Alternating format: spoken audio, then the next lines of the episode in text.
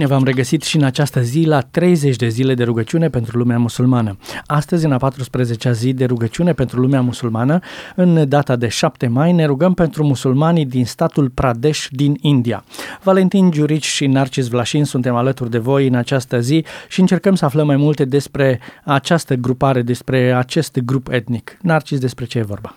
Astăzi ne îndreptăm atenția către a doua cea mai populată țară din lume, și anume India, în curând va deveni cea mai populată țară din lume. India are 1,3 miliarde, China are 1,4 miliarde și cam în 5-7 ani China va fi întrecută de India. Pe un teritoriu mult mai mic decât China.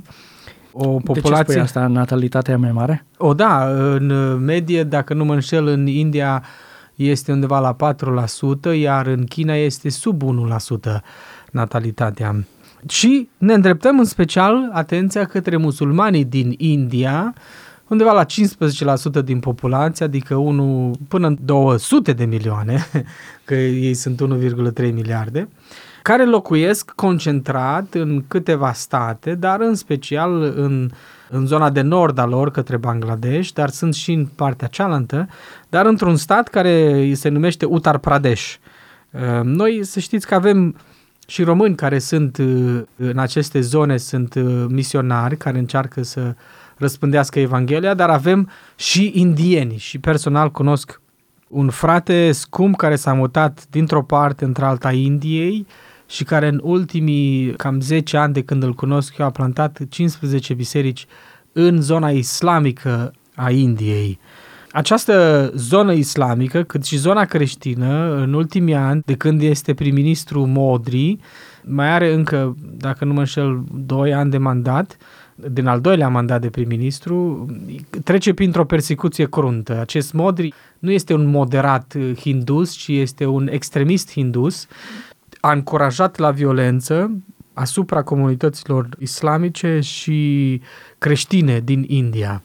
Și în ciuda persecuției, având în vedere și faptul că sunt minoritate în India, deși aproape 200 de milioane, numai minoritate nu pot fi socotite, dar sunt uh, minoritate totuși în, în India, comunitatea islamică din India continuă să fie moderată, continuă să fie deschisă și la creștini și la misionari creștini uh, continuă să fie deschisă și la minte.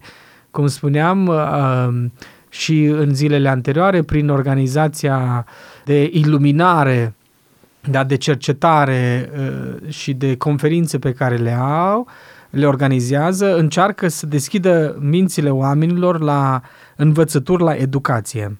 Totuși, ei sunt sub atac și merită să ne rugăm pentru pace în India să ne rugăm ca Dumnezeu să dea liniște acestui popor și Dumnezeu să dea populației creștine care sunt aproape în aceeași măsură ca și musulmanii în minoritate, cam tot undeva în zona de 200 de milioane, să le dea curaj creștinilor din India să îl mărturisească pe Hristos, nu doar hindușilor, dar mai ales musulmanilor.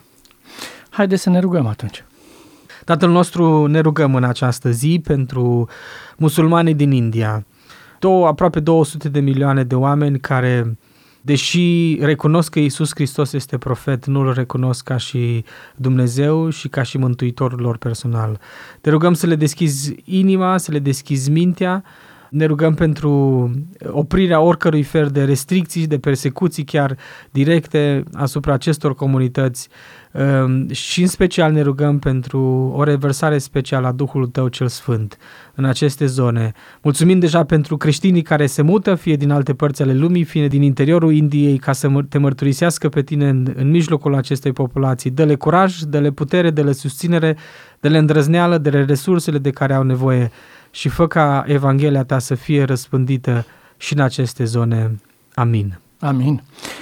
Îți mulțumim, Narcis, că ne-ai împărtășit uh, despre această grupare, despre acest grup de musulmani din India. Le spunem ascultătorilor că pot găsi mai multe informații despre ghidul de rugăciune pentru lumea musulmană pe site-ul nostru rv-timișoara.ro. Vă așteptăm și mâine să ne rugăm pentru lumea musulmană.